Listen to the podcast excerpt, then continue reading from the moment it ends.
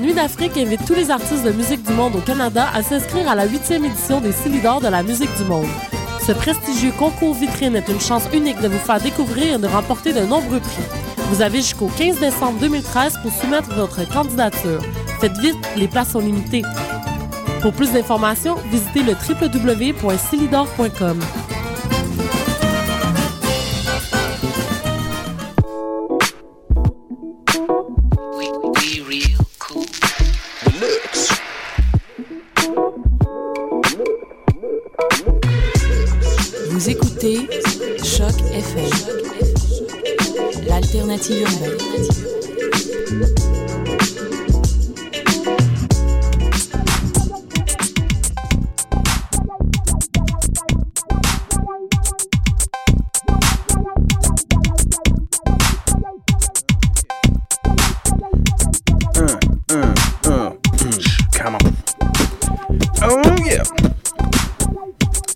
Mesdames et messieurs, bonjour.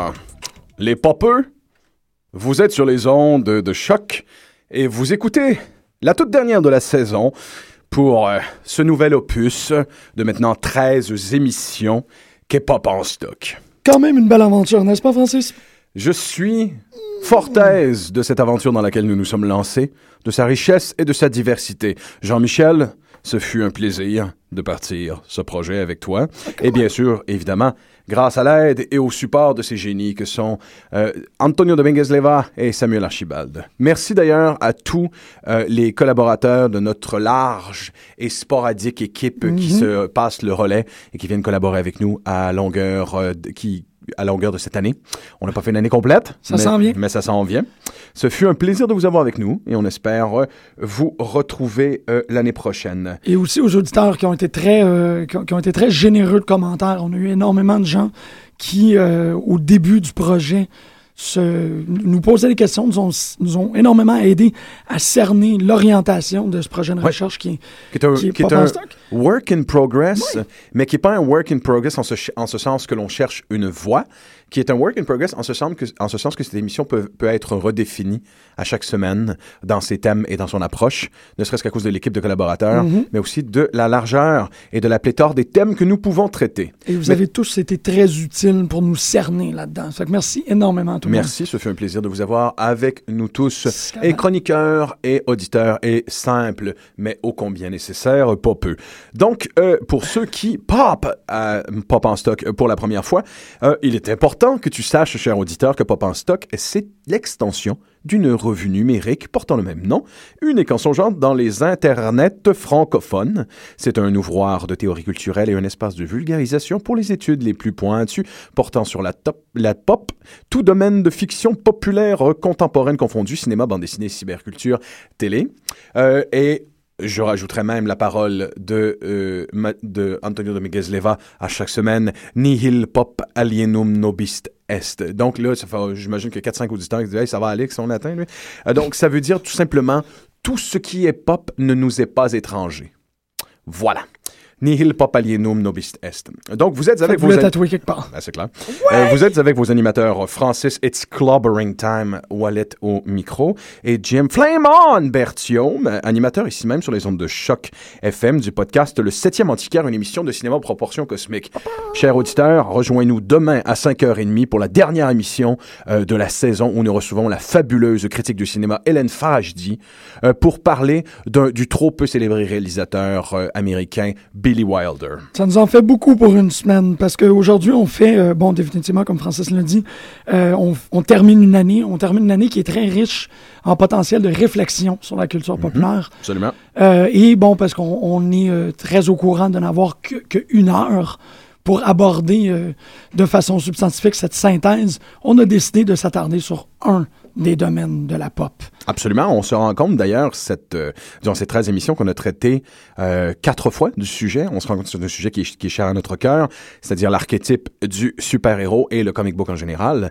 Euh, l'émission, on a fait une émission sur la, la représentation du comic book dans la culture québécoise, la représentation du super-héros dans le comic book québécois, une émission sur Jack Kirby et la mythologie cosmique, euh, une émission aussi sur le retour de, du- de l'oublié et du ressurgissant et du sisyphien Miracle Man. Miracle Man. On termine en pleine geekitude, mais en pertinence, on se paye la traite, Jean-Michel Mhm. et moi, ça fait des années qu'on va faire une émission là-dessus, purement simplement. 2013, année de comics, année de comics complexe, une année de comics étrange, bigarrée, parfois déstabilisante, qui soulève toutes sortes de questions sur non pas simplement l'industrie du comic book, sur le genre du comic book, mais aussi sur la figure du super-héros. Est-elle en train de frôler l'obsolescence que cette figure, ou est-elle en train de trouver une consécration qui dépasse les standards habituels de la culture populaire? Et là, ça fait, ça fait longtemps qu'on veut l'aborder, mais on se trouve en quelque sorte dans un moment assez charnière, notamment pour les deux plus importantes compagnies de publication de comic book de super-héros, notamment DC et Marvel, parce que euh, à la fin de cette année, on se retrouve aussi à la fin de la première année de l'aventure éditoriale que l'on appelle le Marvel Now. Et de 52 également, 52, mais 52 a été initié euh, plus un peu avant. ah ouais, en été 2011, mais on en est avec euh, l'univers qu'on appelle le New 52, essentiellement au même point. Très rapidement, pour vous expliquer, pour les gens qui ne seraient pas euh, totalement au courant de ce qui s'est passé, dans l'univers de DC, donc l'univers de Superman, Batman et Wonder Woman, en juin 2011, on a eu un, un- un événement, c'est terminé, qui s'appelait Flashpoint, qui a eu en quelque sorte à euh, nullifier ou à recommencer un univers diégétique au grand complet. C'est d'ailleurs un procédé narratif que cette compagnie-là se targue de répéter à peu près à chaque cinq ans, sinon à chaque décennie, de sorte à ce que les nouveaux lecteurs puissent être remis à jour sur ces personnages dont les plus anciens existent depuis 75 ans. C'est ça, c'est une décision qui, est très euh, contestée, qui est parfois nécessaire parce qu'on se retrouve avec tellement d'histoires, un bagage de tellement de récits empilés pour certains de ces super-héros-là, qu'une fois de temps en temps, ça vaut la peine de recommencer à zéro pour s'assurer qu'il n'y a pas trop de contradictions. Surtout quand dans les autres sphères de la culture populaire, au niveau narratif, autant en, télévi- en télévision euh, qu'au cinéma, euh, d'autant plus quand ces personnages-là commencent à être omniprésents et que les gens sont habitués à la silhouette et à la fonction, au rôle et au nom de ces personnages-là, mais ne savent pas trop tout l'héritage euh, l'héritage socio-culturel parfois très riche qui vient avec ce personnage-là et que ce personnage-là véhicule. Mhm. Et c'est essentiellement ce qui est arrivé aussi avec l'univers de Marvel, donc celui-ci de Captain America, de Hulk et de Spider-Man, qui, eux, ont eu à procéder à une refonte qui date de décembre 2012, euh, qui a transformé la compagnie, certes, mais de manière un peu moins radicale, un peu moins drastique. On ne recommençait pas à zéro l'histoire des personnages, mais on recommençait les numéros à zéro. Donc, on a recommencé tous les titres avec une, une numérotation de 1 pour s'assurer que les gens puissent rembarquer. De ce fait, 2013 ne ressemble à rien. Ben on, a vu, on a vu des expériences euh, autour de cet archétype du super-héros en culture populaire. Euh, on en a vu plusieurs, mais jamais en si grande quantité dans une période de temps si courte. 2013, c'est l'année où la guerre troyenne que Marvels et DC se mènent depuis plusieurs décennies atteint un paroxysme, parce que si c'était deux villages, ces compagnies-là, qui s'affrontaient et qui laissaient occasionnellement euh, au niveau au, au- au niveau de, de- au niveau narratif et aussi au niveau éditorial un cortège de cadavres et de personnages décédés voués à ressusciter. Euh, si ces deux villages-là s'affrontaient dans une guerre troyenne, maintenant c'est des pays qui s'affrontent. C'est des cosmos. Absolument. C'est des Ce n'est plus, univers. ce n'est plus que les comiques qui s'affrontent, ce n'est plus que, que des personnages. Maintenant, ce sont des compagnies de cinéma Mhm. qui se battent pour la suprématie du blockbuster estival. Donc, on atteint un paroxysme dans la guerre que se mènent ces deux compagnies-là et qui appartient à des plus grosses compagnies maintenant, Ouais. qui elles-mêmes sont conscientes d'être maintenant les, euh, les figures paternelles, maternelles de ces petites compagnies-là et de faire leur plus grande quantité d'argent à partir de ces personnages-là. Ouais, bon, Euh, ouais. C'est l'année où des millions d'internautes vont se mettre à hurler au scandale en apprenant que Ben Affleck va jouer Batman. Ouais. Nous sommes rendus là. C'est euh, aussi euh, des c'est aussi l'année où des milliers de fans qui veulent Gina Carano, la combattante de MMA, est très bonne comédienne euh, pour ce qu'elle fait. euh, pour jouer Wonder Woman. Mhm. Euh, euh, les fans qui finalement se font servir une nymphette anonyme dont on n'a rien à faire et qui crient au scandale, Mhm. mais ça atteint les paroxysmes qu'on n'a jamais vus, ça enflamme Twitter, ça enflamme Facebook. C'est l'année de plusieurs sacrilèges euh, pour les hardcore fans et, et des consécrations pour euh, ceux qui sont plus euh, un peu plus ouverts et diligents. Par exemple, la fameuse série Before Watchmen. Oui. Mais c'est l'année de scandale aussi. Euh, voilà qu'au tournant, l'apparition d'un personnage musulman fait parler. La- L'apparition d'un personnage homosexuel fait parler. Le, le, mari- le, le- les- les ma- le mariage d'un personnage homosexuel, c'était cette année? euh, C'est l'an dernier. Tu- si on parle de North Star, c'était l'an dernier. Ouais, puis cette année, c'était... Ça a été le, le, le débâcle autour de Saga. Ah non, Batwoman. Oui, Il y a Ba- Batwoman il y a eu, aussi. il y a eu Batwoman, là, les, les membres d'une équipe, les membres de l'équipe qui travaillait sur la série Batwoman qui se retirent après le refus de voir un mariage homosexuel, un mariage lesbien entre les deux, mais aussi un numéro de saga retiré de iTunes. À cause de l'allaitement. Absolument, absolument. C'est ça. C'est euh, une dépiction graphique de l'allaitement d'un nouveau-né dans le premier numéro. et aussi d'une relation homosexuelle euh, dans cette série-là. Euh, c'est vraiment la bande dessinée qui est arrivée avec ces deux scandales-là Ouais. cette année. Euh, donc, ça ressemble à rien. Le box-office atteint un tel niveau euh, de succès autour de ces films Ben oui. qu'il dépasse l'entendement. Euh, maintenant, une bande-annonce d'un film à venir va mobiliser les internets à un niveau qu'on n'a jamais vu. Euh, ce fut le cas pour le cinquième, si je puis dire, sixième, c'est compliqué, là. Cinquième, sixième opus d'X-Men, en fait le quatrième, mais en fait suite de deux Wolverine, ça devient compliqué. Justement, quand on se dit ça, quand on est rendu dans cette zone-là, voilà, le prochain X-Men sera le cinquième, mais sera la suite d'un antépisode, une annulation et une réintégration des trois précédents, avec une suite de deux films de Wolverine. Ce genre de mots de tête et de dialectique arrive avec le médium du comic book quand il existe à l'écran. C'est vrai. Ouais. Expliquer à quelqu'un, ça ressemble à quoi les dix dernières années de Marvel Comics au cinéma, c'est un mal de tête. Mhm, mhm. Euh, ça devient compliqué à expliquer à quelqu'un qui n'est, pas un fan de comics. Et si vous êtes un hardcore fan, il y a des chances si vous écoutez l'émission en ce moment. Euh, essayez d'expliquer à quelqu'un qui n'en lit pas euh, pourquoi X-Men ne peut pas rencontrer les Avengers, pourquoi Spider-Man ne peut pas rencontrer les deux, et pourquoi il n'y a pas Wolverine dans... Ça, ça finit par être un foutu de mal de tête. Absolument. Il y a un problème légal cette année parce que deux compagnies appart- appartenant à Marvel, deux franchises appartenant à Marvel, nommément les X-Men et euh, les Avengers, auront les mêmes personnages. Ouais. mais ne peuvent techniquement pas. Donc, on est rendu là. Et le constater, C'est assez fascinant. Le constater, euh, c'est ces consolidations mythologiques entre deux clans qui sont la guerre, mais qui doivent trouver des champs d'armistice entre les deux. On n'a jamais rien vu comme Non, ça. absolument. Ça dépasse l'entendement. Et, et maintenant, c'est rendu au point où, comme, comme tu l'explicites très bien, c'est partout. Euh, les gens qui lisaient du comic dans les années 80-90 étaient, si je peux dire, un peu habitués à ce genre de mal de tête-là, où on devait continuellement faire OK, là, ça, c'est ça, maintenant et tout. Mais là, c'est. Là, ça l'a infecté la, la, la, la- la cosmogonie de cette, euh, ce- ce- cet objet culturel-là. Quand c'est rendu qu'il y a des problèmes de continuité dans les films, c'est que là, il- il- on, on- on est allé trop loin. Euh, il commence à avoir des, des ambiguïtés, même dans les figurines. On commence à regarder, ah ben, ce personnage-là, je sais qu'il y a eu euh, des problématiques avec les schèmes de couleurs des figurines spin-off de The Wolverine, qui n'étaient pas celles. En fait, les gens accusaient la campagne de marketing figurines de The Wolverine de faire des figurines, non pas du film, mais du livre. Et ça aussi, ça.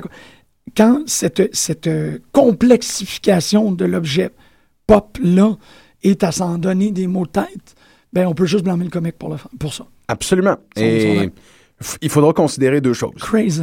Il faudra considérer deux choses. Il est normal que ces deux compagnies-là, et d'ailleurs, c'est pour ça qu'on parle de super-héros aujourd'hui, Mhm. et non pas d'aucune autre forme de comic book, parce que, en quelque part, 2013 nous permet un peu, non pas de fermer la question, mais de d'élucider certains, certains futurs, les futurs possibles de cette industrie-là, mais surtout du genre littéraire et du genre culturel que représente le super Ben, c'est ça, en, en étant des, des bons scientificus popus, je pense qu'on a un bel échantillonnage ici. On a, On a belle- tous les échantillonnages possibles pour faire une bonne analyse. C'est ça, Tout on, est aligné. On a une belle période et on peut la regarder par cette période-là. On va regarder 2013 et on va se dire qu'est-ce que 2013 est symptomatique de? Absolument.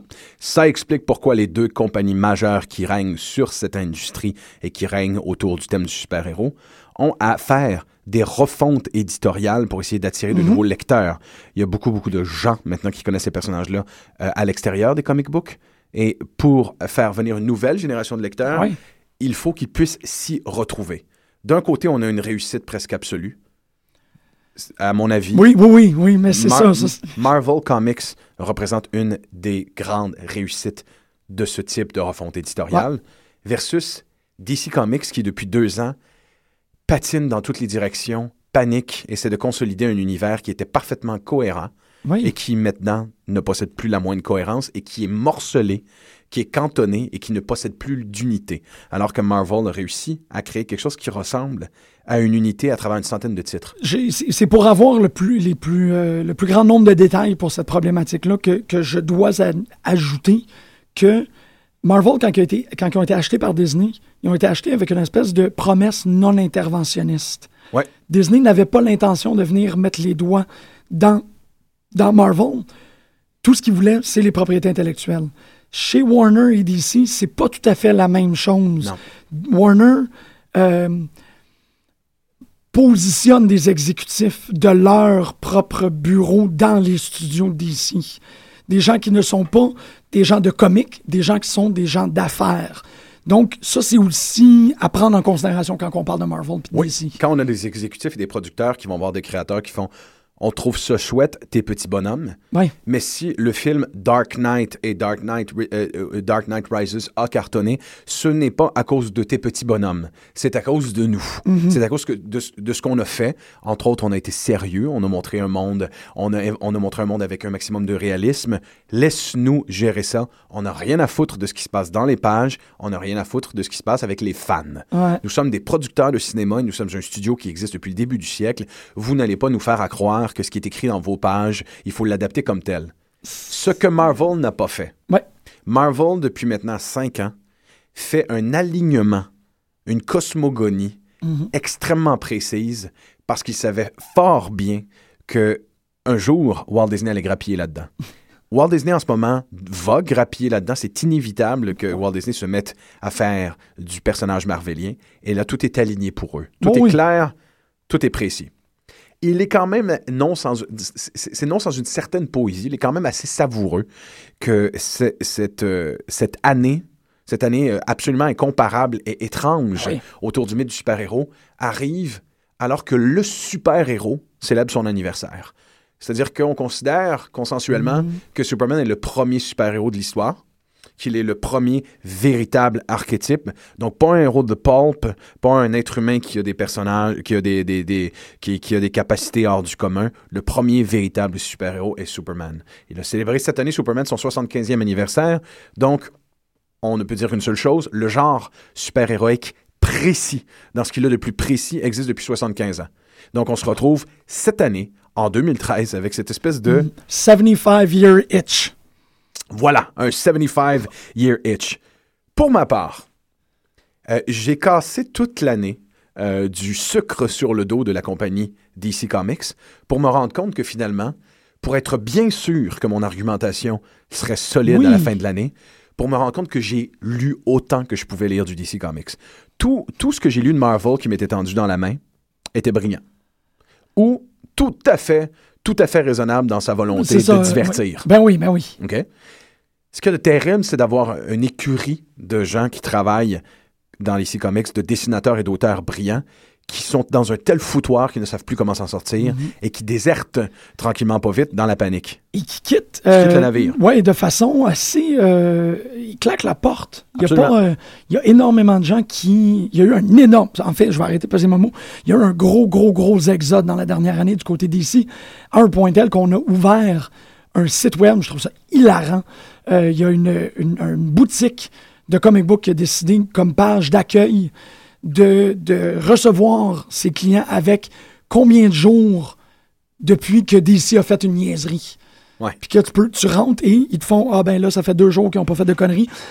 Essentiellement en miroitant le, le This many days since a nuclear fissure de The Simpsons. Ouais. On, on- on a le même climat apocalyptique dans DC de il va se passer de quoi d'éditorial.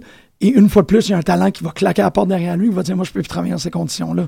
Et je dis pas talent pour être poli.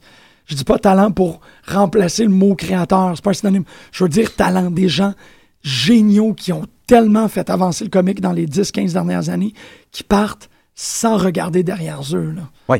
Et Parce c'est que- et- immense. Essayez d'imaginer deux auteurs comme ceux qui ont régné en maître depuis dix ans sur DC Comics comme Grant Morrison et Jeff Johns. à qui on dit du jour au lendemain, toute cette mythologie-là que tu as développée, tous les changements que tu as fait faire, il va falloir que tu trouves les moyens de la faire fonctionner et de les engoncer dans une refonte d'un univers au complet. Ouais. Alors, qu'est-ce qui se passe? Il se passe chez ces deux créateurs, euh, chez, chez- chez ces deux créateurs-là une volonté de simplement désobéir. De dire, OK, vous voulez que les personnages à 25 ans, je vais demander à mon dessinateur d'illustrer Batman comme s'il avait 25 ans, mais je n'écoute pas. Euh, euh, moi, vous me demandez de... Moi qui a remis Green Lantern au goût du Ben jour oui. en disant, vous me demandez de faire comme si ce personnage-là, 22 ans et qui vient de rencontrer Superman et Batman pour la première fois, Hey, je vais désobéir. Ouais. Je vais désobéir. Donc, on a narrativement une histoire qui dure un an et demi qui ne fonctionne absolument pas. Absolument. Des personnages qui disent ne s'être jamais rencontrés alors que voilà un an, ils combattaient ensemble. Euh, des personnages qui ont l'air d'avoir 35 ans et toutes leurs, le- euh, toutes leurs aventures derrière eux, comme une, une, une besace d'expérience, une, une espèce de, de, de, de, de sac d'expérience qui, qui traîne avec eux, alors que d'autres personnages semblent exister depuis quelques heures seulement. Euh, des personnages qui étaient profonds et fascinants euh, comme euh, John Constantine, Swamp Thing, Animal Man, qui Ah. ont droit à de très belles bandes dessinées, de fabuleuses bandes dessinées, mais qu'on tente, tant, tant que c'est possible, de faire coexister dans le même univers, souvent avec beaucoup de maladresse, souvent avec même une incapacité à le faire. Eh, J'avais oublié que 2013, c'est l'année de la fin de Hellblazer.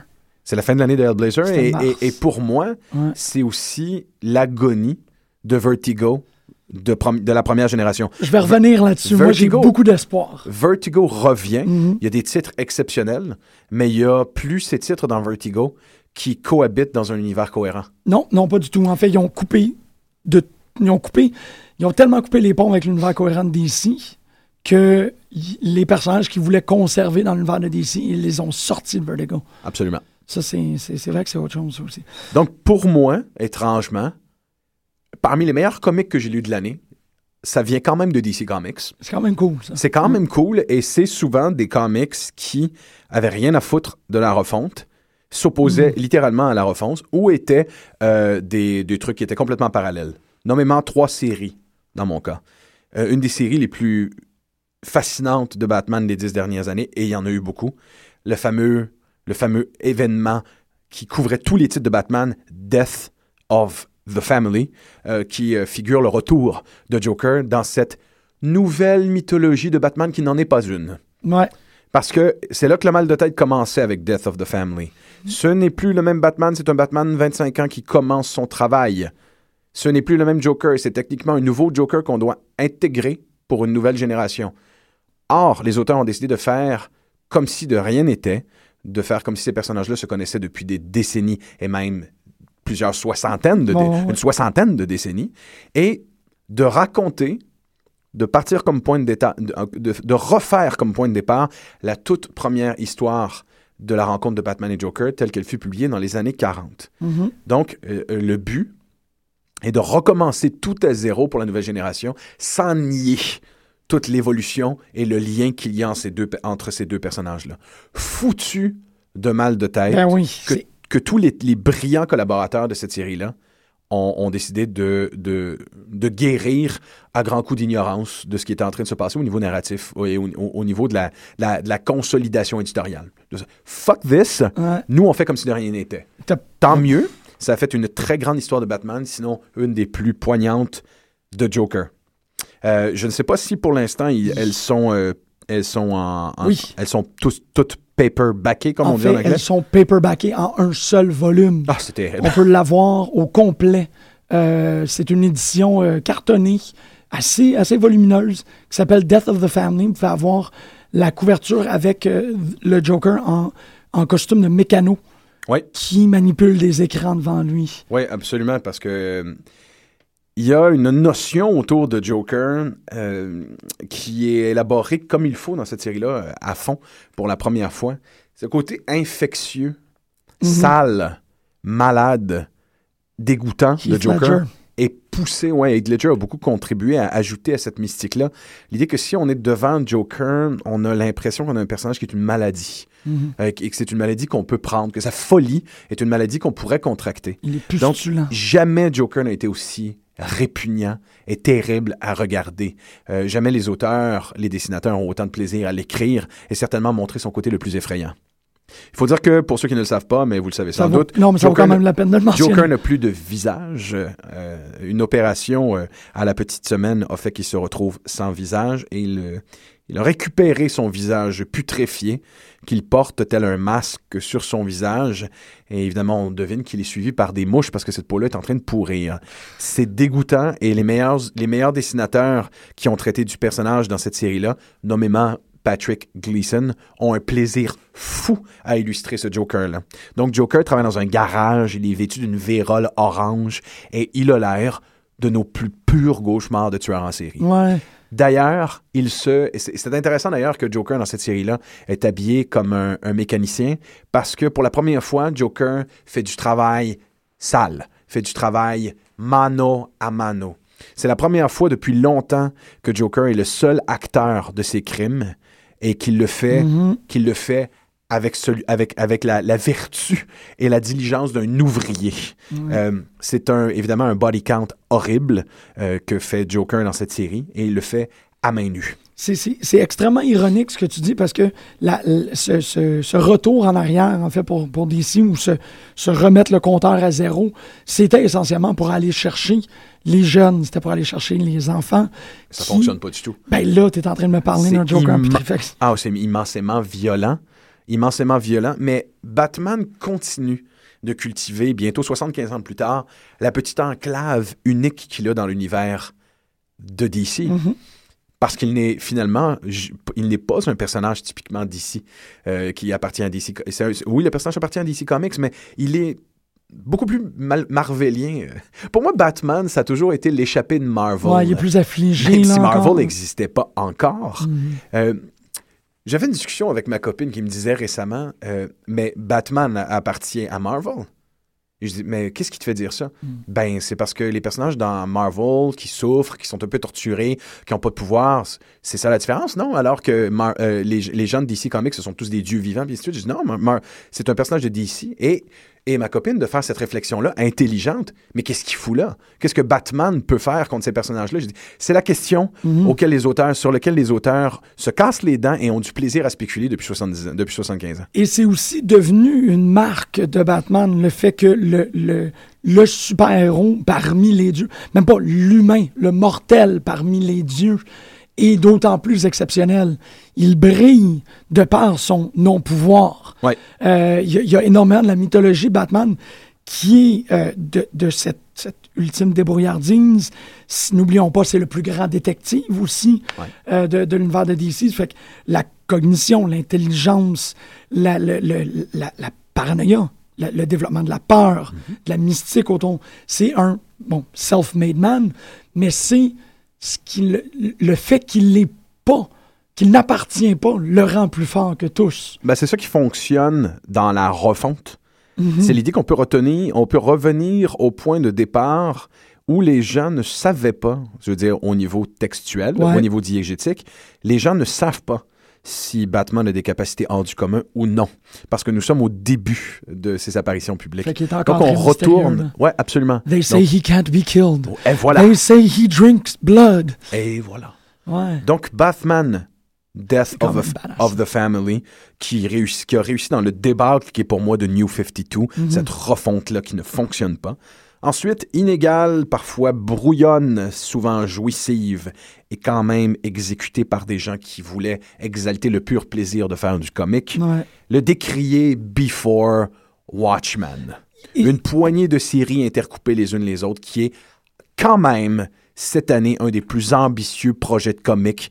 euh, et cette année, que dis-je, ces dix dernières années, faire la consolidation d'un des plus d'une histoire qui est reliée au comic le plus mythique de tous les temps, ce n'était pas chose facile. C'est ironique aussi hein, qu'on a énormément entendu parler lors de la lors de la- la- de l'annonce. Ouais. On en a entendu parler dans les deux premiers numéros et après ça, plus rien. Étrangement, un, un commis euh, au, euh, au euh, Millennium me disait cette série-là est très mauvaise et la preuve de ça, c'est que dans quelques mois de ça, personne va en parler Mhm. et plus personne va revenir là-dessus.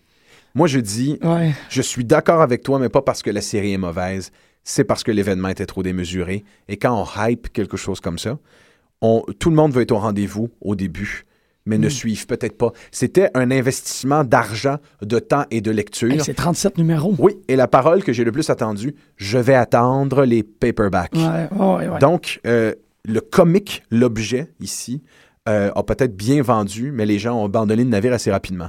Je donne deux ans pour que les gens retournent à Before Watchmen pour ce qu'il est véritablement. Mhm.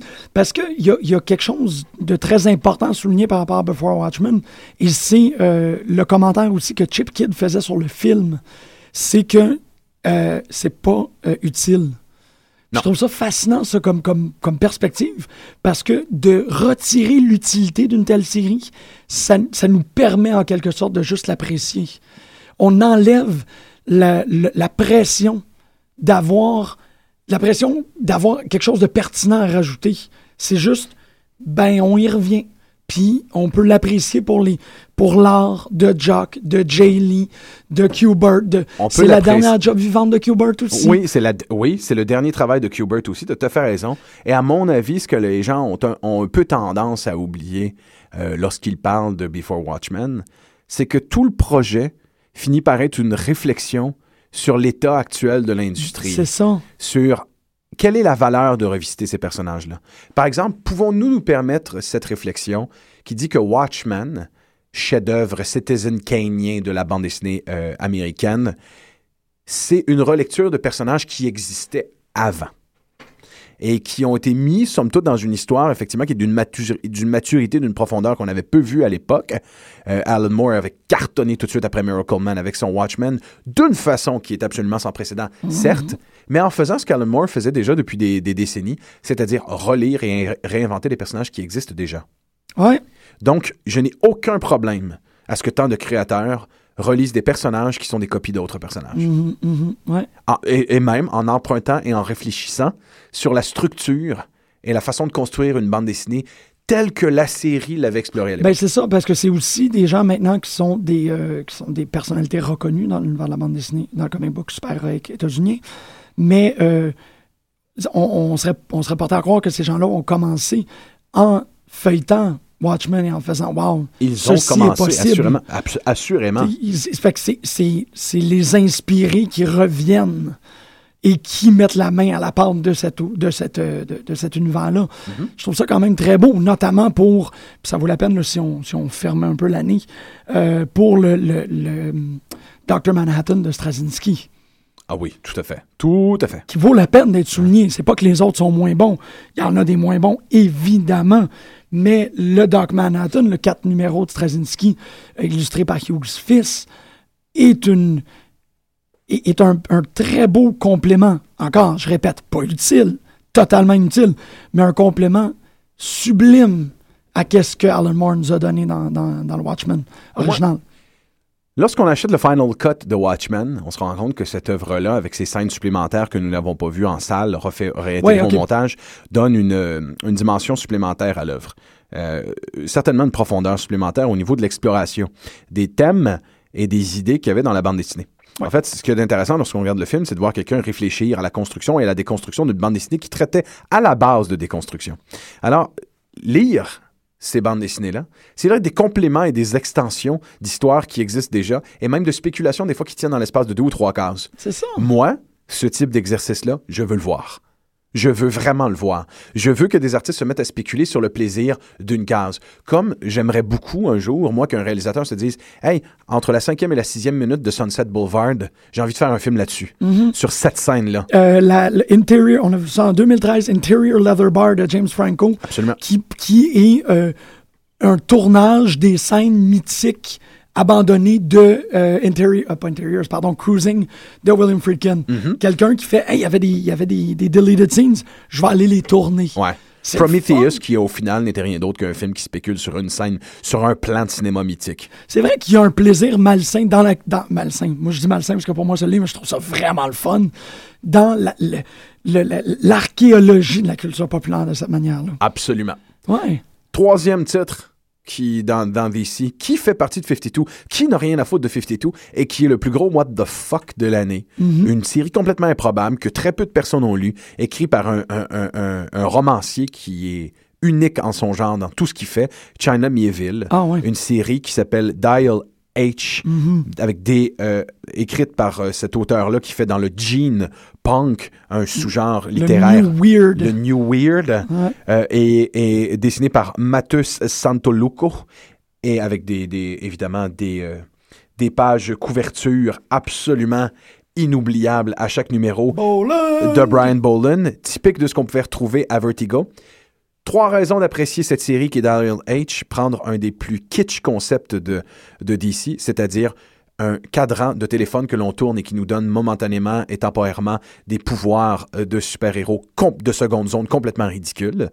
Euh, relire ce thème-là pour parler du réenchantement du genre encore, du plaisir euh, du super-héros.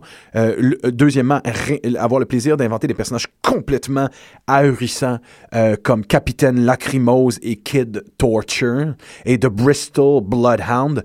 Ce genre de plaisir qu'on avait à l'âge de 13 ans lorsqu'on est des fans de comic book à dessiner puis fait regarde, j'ai dessiné l'homme sanglier et son pouvoir c'est de foncer d'une dimension à l'autre. Le pur plaisir qu'on a d'inventer et de développer des personnages, c'est ce que China Mieville se donne la peine de faire dans cette brillante série. Mais ce qui est génial, c'est que cette série-là est un adieu à Vertigo Comics, Ouais. Qui avait révolutionné la bande dessinée complètement aux États-Unis.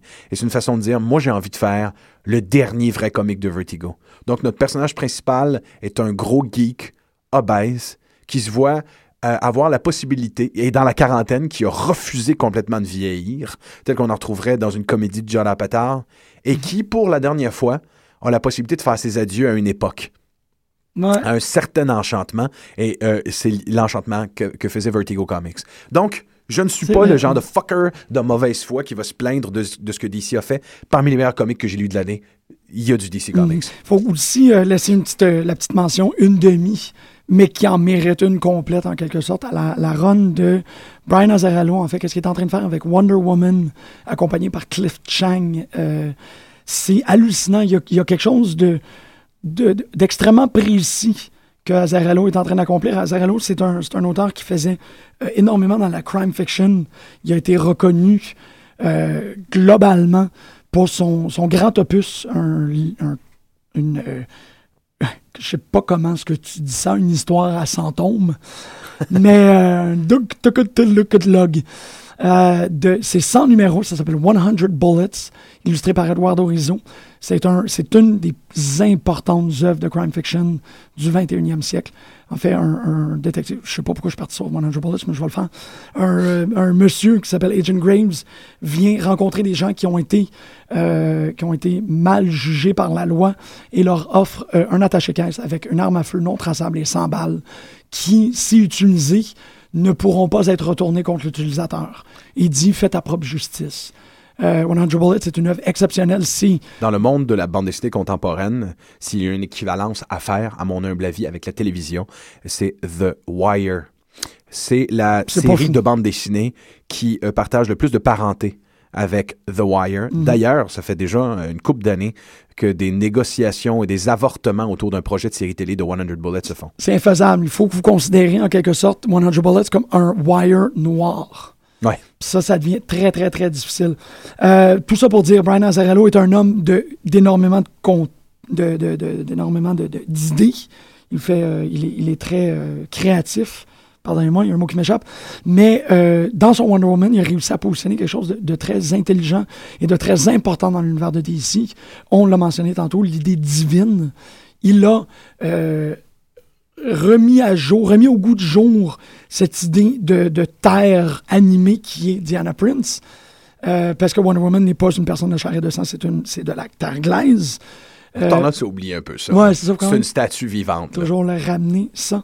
Euh, mais euh, il a, euh, en faisant ça, réintégré et ré, ré, euh, imaginé le panthéon grec dans l'univers super-héroïque. Donc, il a réussi à faire de Arès, de Hermès, de Héra et de Discordia des, des super-héros. Ça, c'est absolument brillant d'avoir ré- réitéré les, les divinités grecques comme des super-héros, mais Ce que nous avions appelé dans notre émission sur Thor du syncrétisme kirbien. ouais. Parce que c'est une technique qui a été inventée et montée au nu par Jack Kirby. Et là, tu bring the punch to the backyard. All the boys come and see your, your punch in the backyard. Prends pour Christopher Walken. C'est ce que j'essaie de faire parce que à la fin du 12e volume, il y a euh, la réapparition du Fourth World Saga qui se fait dans l'univers. Donc, Azarello La de, plus grande création de Jack Kirby. de Kirby, que si vous avez écouté notre émission sur Thor, on, l'a mentionné, euh, en, en prenant, c'est fascinant comment Kirby avait pris les super-héros et les avait transformés en dieux. Azarello, avec la nouvelle refonte de DC, a pris les dieux et a réintégré l'univers des super- des super-héros via eux. Donc, il y a un nouvel Apollon. Il y a un nouveau... il y a une nouvelle euh, Olympe. Et cette Olympe-là, elle est cosmique, elle est super-héroïque. Et elle est, évidemment, avec l'arrivée de Mr. Miracle, Monsieur Miracle. Donc, là, Wonder Woman mérite absolument d'être dans ton top. Donc, cinq comics, euh, quatre comics de DC alors qu'on se plaint de cette refonte. Non, on va pas parler de qu'est-ce qu'il y a de mauvais, on va parler de qu'est-ce qu'il y a de bon. Exactement, parce que si c'est vraiment un mécanisme qu'on retrouve souvent euh, chez euh, les fanboys et les geeks de comic book, je le trouve parfois horripilant et je pense qu'il a souvent fait euh, le plaisir des, euh, des gens qui aiment les Simpsons avec le comic book guy. Il y a ce plaisir très empoulé chez les fans de comic book à descendre constamment un projet, à se plaindre, pas à critiquer de façon constructive Non. qu'ils lisent, avoir finalement beaucoup plus de plaisir à dire ce qu'ils ont lu de mauvais que ce qu'ils ont lu de bon. Et c'est contre-productif parce que le, le super-héros et le comic book américain est un objet à, à objectif simple et unique. C'est de propager l'enthousiasme et la joie. Absolument. Ça sert à rien d'autre. Oui, ça a des bénéfices éducatifs et académiques. Cher pas peu. Il y a plein de gens qui sont penchés à regarder la construction du super-héros et tout. Mais il ne faut pas oublier que dans son unité minimale, le comic book super-héroïque sert à propager la joie. Ouais. C'est tout. L'enchantement, comme le disait à l'émission sur Thor, euh, justement, no- no- notre, notre camarade euh, Mathieu Ligoyette, Mhm. le Marvel, donc le sens du merveilleux. Et pendant qu'on y est à Marvel, on va basculer. On, on peut là maintenant basculer. là. Absolument, on va faire l'exercice désuet Ben, euh, que tout le monde fait à ce stade-ci de l'année, mais qu'on va faire à notre sauce, évidemment individuelle. Non, en fait, je- je- là, on vient de faire DC, je juste faire Marvel vite, vite, vite. Parce qu'il y a quelque chose de très euh, important par rapport à l'épopée Marvel Now. Puis je vais essayer de le faire rapidement, puis je pense qu'on avoir le temps pour, le, pour faire nos, nos- nos petites suggestions de Noël à la fin. Euh, du côté, comme on expliquait, du côté de Marvel, qu'est-ce qui s'est passé? C'est que il n'y a pas eu de, de switch à zéro. On n'est pas revenu à- à- à refaire les origines des personnages. On n'a pas réinterprété Superman comme Spider-Man, mais avec euh, la possibilité de déplacer des trains. On a vraiment juste pris qu'est-ce qu'on avait et on l'a, en quelque sorte, si vous me permettez l'expression, on l'a changé de parallaxe. On l'a regardé d'un autre point de vue. La parallaxe, c'est, euh, vous pouvez la regarder, c'est vraiment du point de vue zizakien.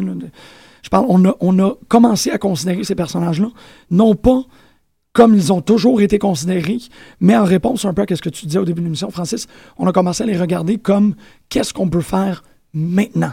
Comment est-ce qu'on peut les actualiser au 21e siècle? Et une des, réflexions qui m'est venue en regardant l'univers Marvel, c'est la question sur le bien et le mal. L'omniprésence de la technologie et des médias fait en sorte qu'on a de plus en plus de, difficultés à cerner le bien et le mal définitif. Mais le bien et le mal définitif, c'est une des pierres fondatrices du super-héros. Donc, avec l'univers de Marvel, le nouvel univers où les choses ne sont plus 100% démoniaques ou angéliques, tout est interprétable, les personnages prennent une nouvelle dimension. Je vais très rapidement passer sur euh, Captain America, Iron Man, Thor, mais Thor, on l'a quand même fait, ça fait que je peux quand même pas trop en parler, mais The Avengers. Euh, les, hommes et les femmes qui travaillent sur Marvel présentement, les hommes, il y en a énormément, les femmes, il y en a, il y en a pas assez, mais Kelly Sue de Connorick mérite d'être soulignée comme une écrivaine exceptionnelle. Elle a fait tellement de bon job sur Miss Marvel. Euh, ont reconsidéré le super-héros au 21e siècle. Et c'est, à mon opinion, ce qui va leur donner une plus grande pérennité.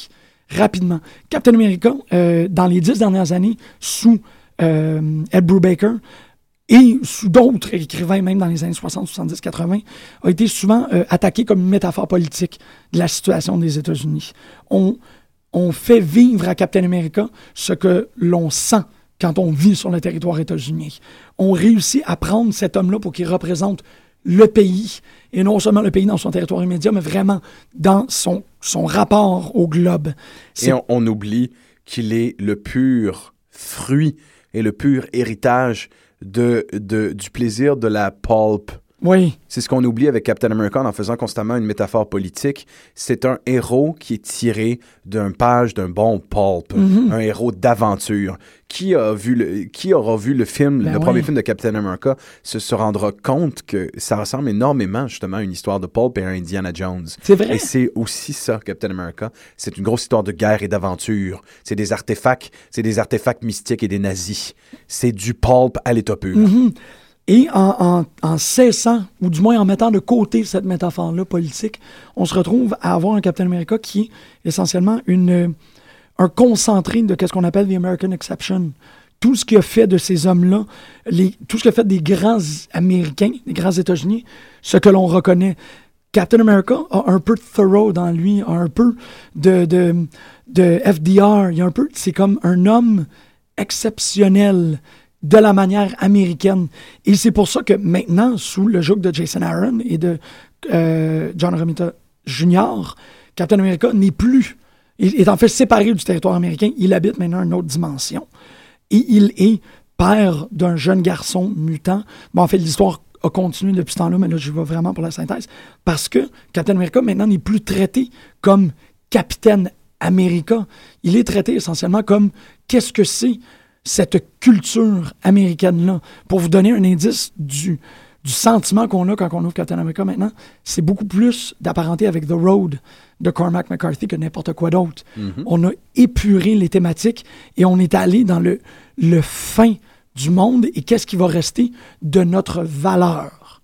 Et c'est ces valeurs-là qu'on voit aussi dans The Road de Cormac McCarthy, mais que maintenant, Steve Rogers est l'incarnation totale de la culture et de la, val- de la valeur américaine exceptionnelle. D'accord. Ça, c'en est pour un. On a aussi, euh, du côté d'Iron Man, Iron Man, bon, on l'a toujours aussi regardé en quelque sorte comme le philanthrope, le playboy, le marchand d'armes, et ainsi de suite. Maintenant, la perspective 21e siècle, ce ne sera plus la personne qui construit le fusil idéal. C'est plus lui qui est à l'avance. C'est le futuriste. Tony Stark, maintenant, n'est plus d'apparenté avec les grands guerriers de ce monde. C'est Steve Jobs. Il y a une idée d'un... euh, en fait, l'armure est maintenant rendue un, OS, un Operating System. On a une conception du futurisme. Il n'est plus en train de d'imaginer l'item qu'il doit inventer pour vaincre le méchant qui s'en vient. Il est en train d'inventer les ressources renouvelables qui vont servir dans 50 ans. Les retractors, ben, pas les, les repulsor beams d'Iron Man, maintenant ne servent plus comme outils offensifs, ils servent pour des automobiles. Il y a quelque chose de, de très... Bon, évidemment, on, on a entrelacé tout ça avec un, un- un message extrêmement vert, euh, extrêmement pro-avenir, mais extrêmement futuriste aussi. Il y a un blending absolument techno-futuriste, post-humain, euh, d'un- enthousiasme pour l'avenir qui est incroyablement contagieux dans Iron Man. On n'est plus en train de penser à cette armure qui a vaincu les communistes. On est en train de penser à ce que l'on doit faire pour inventer une armure pour la Terre de l'avenir. Ça, c'est toutes des composantes. En fait, dans, dans un, un âge de l'ultra-industrialisation, quelles valeurs vont nous sauver? Captain America? Dans cette, cette progression effrénée vers le progrès et la technologie, qu'est-ce qui va nous sauver? L'environnement. Et dans Avengers, l'Avengers, a toujours été un, drôle d'idée parce que c'est un copier-coller du concept de Justice League. On prend plein de super-héros, on les met ensemble, puis on voit qu'est-ce qu'on peut en faire. Dans euh, la run, ou du moins comment est-ce que euh, Jonathan Hickman est présentement en train d'aborder les Vengeurs, The Avengers, c'est comme, euh, c'est en utilisant le système, le système, et là je veux dire le système avec le flow, toute l'idée d'une métaphore biologique à tout ce qui nous entoure. Et The Avengers sont devenus en quelque sorte plus une interprétation, mais qui vaut la peine, j'o- j'ose espérer, d'explorer, c'est les anticorps de notre monde. Les Avengers ne sont plus six, ils sont 50. C'est des groupes qu'on vient chercher pour des missions particulières. Ils servent à protéger notre petite biosphère. Lorsque notre biosphère, elle est en danger, The Avengers, c'est les globules blancs, c'est les globules rouges, c'est les anticorps. Il y a une façon de voir le super-héros comme élément biologique, comme macro et micro, qui est immense chez Hickman, et il fait aussi de sorte à être capable de, de miroiter cette perspective-là avec le design même des personnages. On a des personnages qui sont la conscience de l'univers, mais qui n'ont plus d'intérêt à participer dans les choses terrestres et humaines. Donc, toute cette idée-là d'un- d'une unité d'anticorps, c'est magnifique. Et c'est aussi une, une des façons qu'on voit l'avenir au 21e siècle. Le super-héros, c'est le méga vaccin. C'est là que Marvel réussit euh, son travail de d'enchantement. C'est là que, effectivement, lorsqu'on ouvre un comic de Marvel en ce moment, le sentiment d'émerveillement, le plaisir de lire, la grandeur des concepts nous frappe de plein fouet. Ben oui. Et là où, fort malheureusement, DC euh, va avoir beaucoup de travail à faire parce qu'ils sont séparés, ils sont divisés, alors que Marvel est, est en unité en ce moment. Ben, c'est ça, oui. Aussi, l'idée que c'est cohérent dans Marvel, c'est pas cohérent dans DC. Je pense que ça fait en sorte aussi que, puis là, pour, pour terminer sur ce qui se passe en Marvel DC, DC n'a plus à se questionner sur euh, les contradictions à l'intérieur même de leur univers. C'est fait, ça arrive, on s'en fout, c'est correct. On est revenu après Crisis on Infinite Earth. Il peut avoir des, des, des Batman mexicains avec des moustaches. Dans l'univers de Marvel, ça va continuer à être difficile. Oui. Moi, je prédis, je prédis par contre que là, il y a une liberté. Euh, ça fait- ce projet-là, qui est New 52, est en train de. Il se termine. Dans la conscience collective, maintenant, les personnages tels qu'on les connaît depuis deux ans ont maintenant leur place. Mhm. Euh, alors, à mon avis, 2014 risque d'être très impressionnant au niveau, euh, au niveau narratif pour DC. On le souhaite. On le souhaitera. D'ailleurs, terminons l'année en faisant cet exercice surannée que plusieurs font. je ne parlerai pas, je n'ai pas envie que nous parlions des meilleures séries de l'année. Tout le monde le fait. Pour moi, il n'y a rien de plus important comme plaidoyer à faire que le plaidoyer du simple numéro, Mhm. de ce qu'on appelle en anglais le single issue. Parce que le comic book, depuis 75 ans, c'est ça que c'est. C'est une histoire qui tient sur 21, 22, 23 pages. Absolument. Et ceux qui fonctionnent le mieux, celles qui ont toute sa pertinence et ceux qui arrivent à fonctionner au sein d'une immense histoire, d'une d'une mythologie euh, qui existe depuis longtemps, d'une histoire qui a cours aussi, d'une narration toute récente euh, qu'il faut respecter selon les paramètres éditoriaux. Mais c'est ce comic et c'est cette histoire qui arrive à la manière d'une nouvelle à se tenir en elle-même, à se contenir en elle-même. Et ça, c'est un art. C'est un art qui est compliqué et c'est un art qui se perd parce que les gens achètent de moins en moins le comic à l'unité pour des raisons économiques et ils achètent évidemment des collections. Moi, Ouais. j'en ai cinq. T'en as cinq. J'en ai cinq. Vas-y, je vais te les laisser. Je vais essayer d'en T'en as cinq, toi aussi? J'en ai, mais je pense pas qu'on est capable de tout faire, donc on, on y va. Donc, je vais m'en tenir dans ce cas à trois parce qu'il nous reste cinq minutes pour faire les suggestions de l'année. Donc, Batman Incorporated de Grant Morrison et Chris Burnham, le numéro 5, qui figure la mort de Robin, tel que, tel que évidemment le Robin Damian Wayne, qui est le fils Ah, de. Bruce Wayne, tel qu'inventé par Grant Morrison. C'était un petit Chris, c'était un assassin élevé pour l'être. C'était purement et simplement le plus important et le plus génial Robin de sa génération. La mort de Damian Wayne, fils de Batman, est un foutu de tour de force de narration et c'est aussi la déconstruction du mythe de Batman qu'a fait pendant sept ans Grant Morrison à travers le personnage de Robin. Toute la fibre morale de ce qu'est le personnage a été revue, étudiée, analysée à travers le personnage de ce Robin. Et il faut noter quelque chose, c'est une façon pour Grant Morrison de dire je sors par la grande porte, Oui. je tue mon personnage, fuck you all, I had fun. Il fait exactement ce que son petit Robin fait.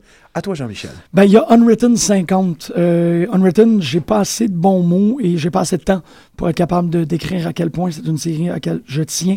On a annoncé en quelque sorte la mort de Vertigo tantôt. Je pense qu'on a annoncé la mort de Vertigo, mais maintenant on est capable de parler de son corps. Et en parlant de son corps, on se retrouve à raconter des histoires sur qu'est-ce que c'est raconter des histoires, sur qu'est-ce que c'est raconter des histoires et qu'est-ce que c'est raconter des histoires. Ce qui nous ramène évidemment à euh, euh, le nouveau Sandman de Neil Gaiman. Mais qu'est-ce qui est très important par rapport à Unwritten 50, c'est qu'on prend euh, l'imaginaire de Tom Taylor qui nous vient de Mike. Merde, je viens de perdre son nom. Et on le vient le, le greffer à l'univers de Fables de Bill Willingham. Et ça, c'est pas mal magnifique parce que on réussit à retourner à l'origine même de toutes ces histoires qu'on se raconte. C'est très, très beau. Et Sandman euh, Interlude est aussi un- une tentative, à travers le comic book, de venir se reconnecter à cette source même-là. C'est bon, ça. J'en ai fait deux en un. hein. Fabuleux. Euh, numéro 3. Un, un comic sorti de nulle part que personne n'avait demandé. Un single issue autour d'un personnage insignifiant et très symbolique de Watchmen dans la série Before Watchmen. Comic qui s'appelle tout simplement Dollar Bill. Ceux qui ne le connaissent pas, Dollar Bill, c'est un personnage qui existe en l'espace de cinq cases.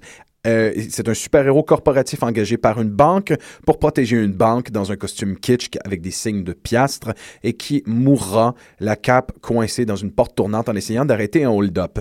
Jamais je n'aurais cru que dans ce comic de quelques pages, fabuleusement illustré par le trop rare Steve Rude, qui est un des meilleurs artistes de bande dessinée vivants et qui n'illustre que trop peu, fort malheureusement, et écrit euh, par Line Wine. Je n'aurais jamais pensé trouver dans ce numéro-là une réflexion sur les dangers du mercantilisme autour du personnage du super-héros, de même que la nécessité que ces personnages-là s'épanouissent dans ce milieu-là. Ouais. Le fait que essayer de faire de l'argent, de, constamment afficher ces personnages-là, les exploiter, les vendre, les racheter, ça fait partie de la dialectique de ces personnages-là. Ça fait aussi partie de leur beauté. C'est de voir comment les gens réagissent à la vente euh, euh, de ces personnages, aux gens qui ont créé les personnages qui ont été exploités aussi, les gens qui ont créé des personnages qui par la suite se sont, se, sont fait prendre à leur, à leur propre jeu, parfois se sont fait exploiter. Dollar Bill, et, ce numéro magnifique qui se retrouve sans doute dans les compilations, euh, est, une réflexion brillante sur une époque surannée euh, qui tend à revenir vers son, envie d'enchantement. Donc tout d'un coup, ce personnage absolument pathétique, qui n'a qu'une fonction, c'est-à-dire faire de l'argent, être la figure de l'argent, arrive à trouver quand même au cœur de toute cette aventure-là une étincelle de valeur. Euh, rapidement, euh, je suis capable de le faire en quelques mots. Ken Burns dit que les États-Unis peuvent être euh, synthétisés avec la guerre civile, le baseball puis le jazz. Je pense que la culture populaire peut être synth- synthétisée par Batman, Joker et Bill Hicks. Il faut que vous ayez voir Batman The Deal, qui est un comic fan-made. C'est un monologue de Bill Hicks qui a été adapté dans l'univers de Batman. Tu peux y aller pour ton dernier. absolument incroyable.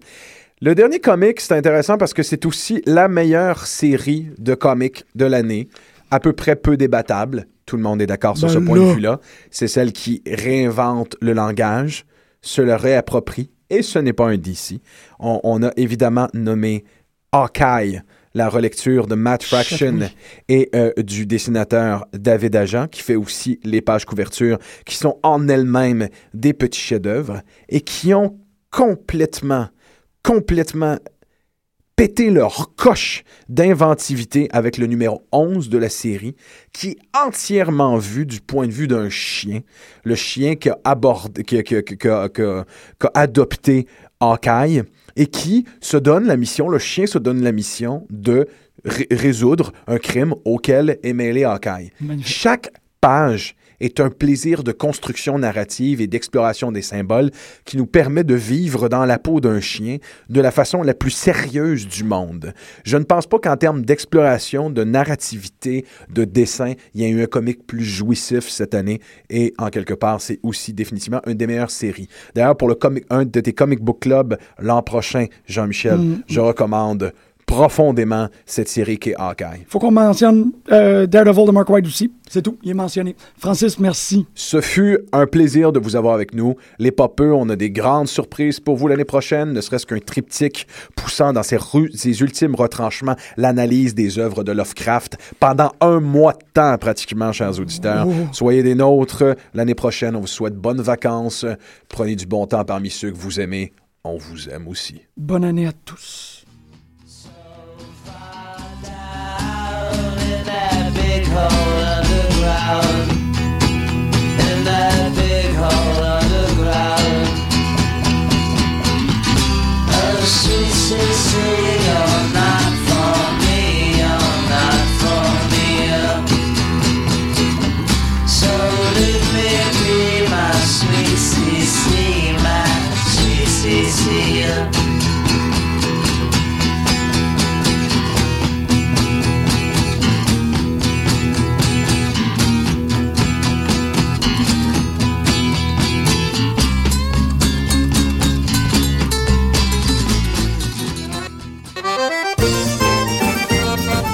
Les productions Nuit d'Afrique invitent tous les artistes de musique du monde au Canada à s'inscrire à la huitième édition des Silidor de la musique du monde.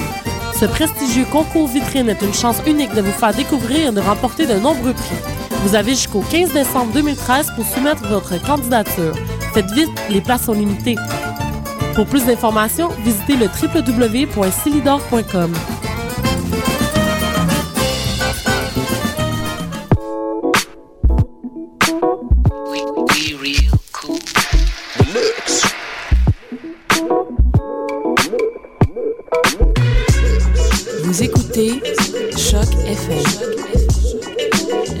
L'alternative urbaine.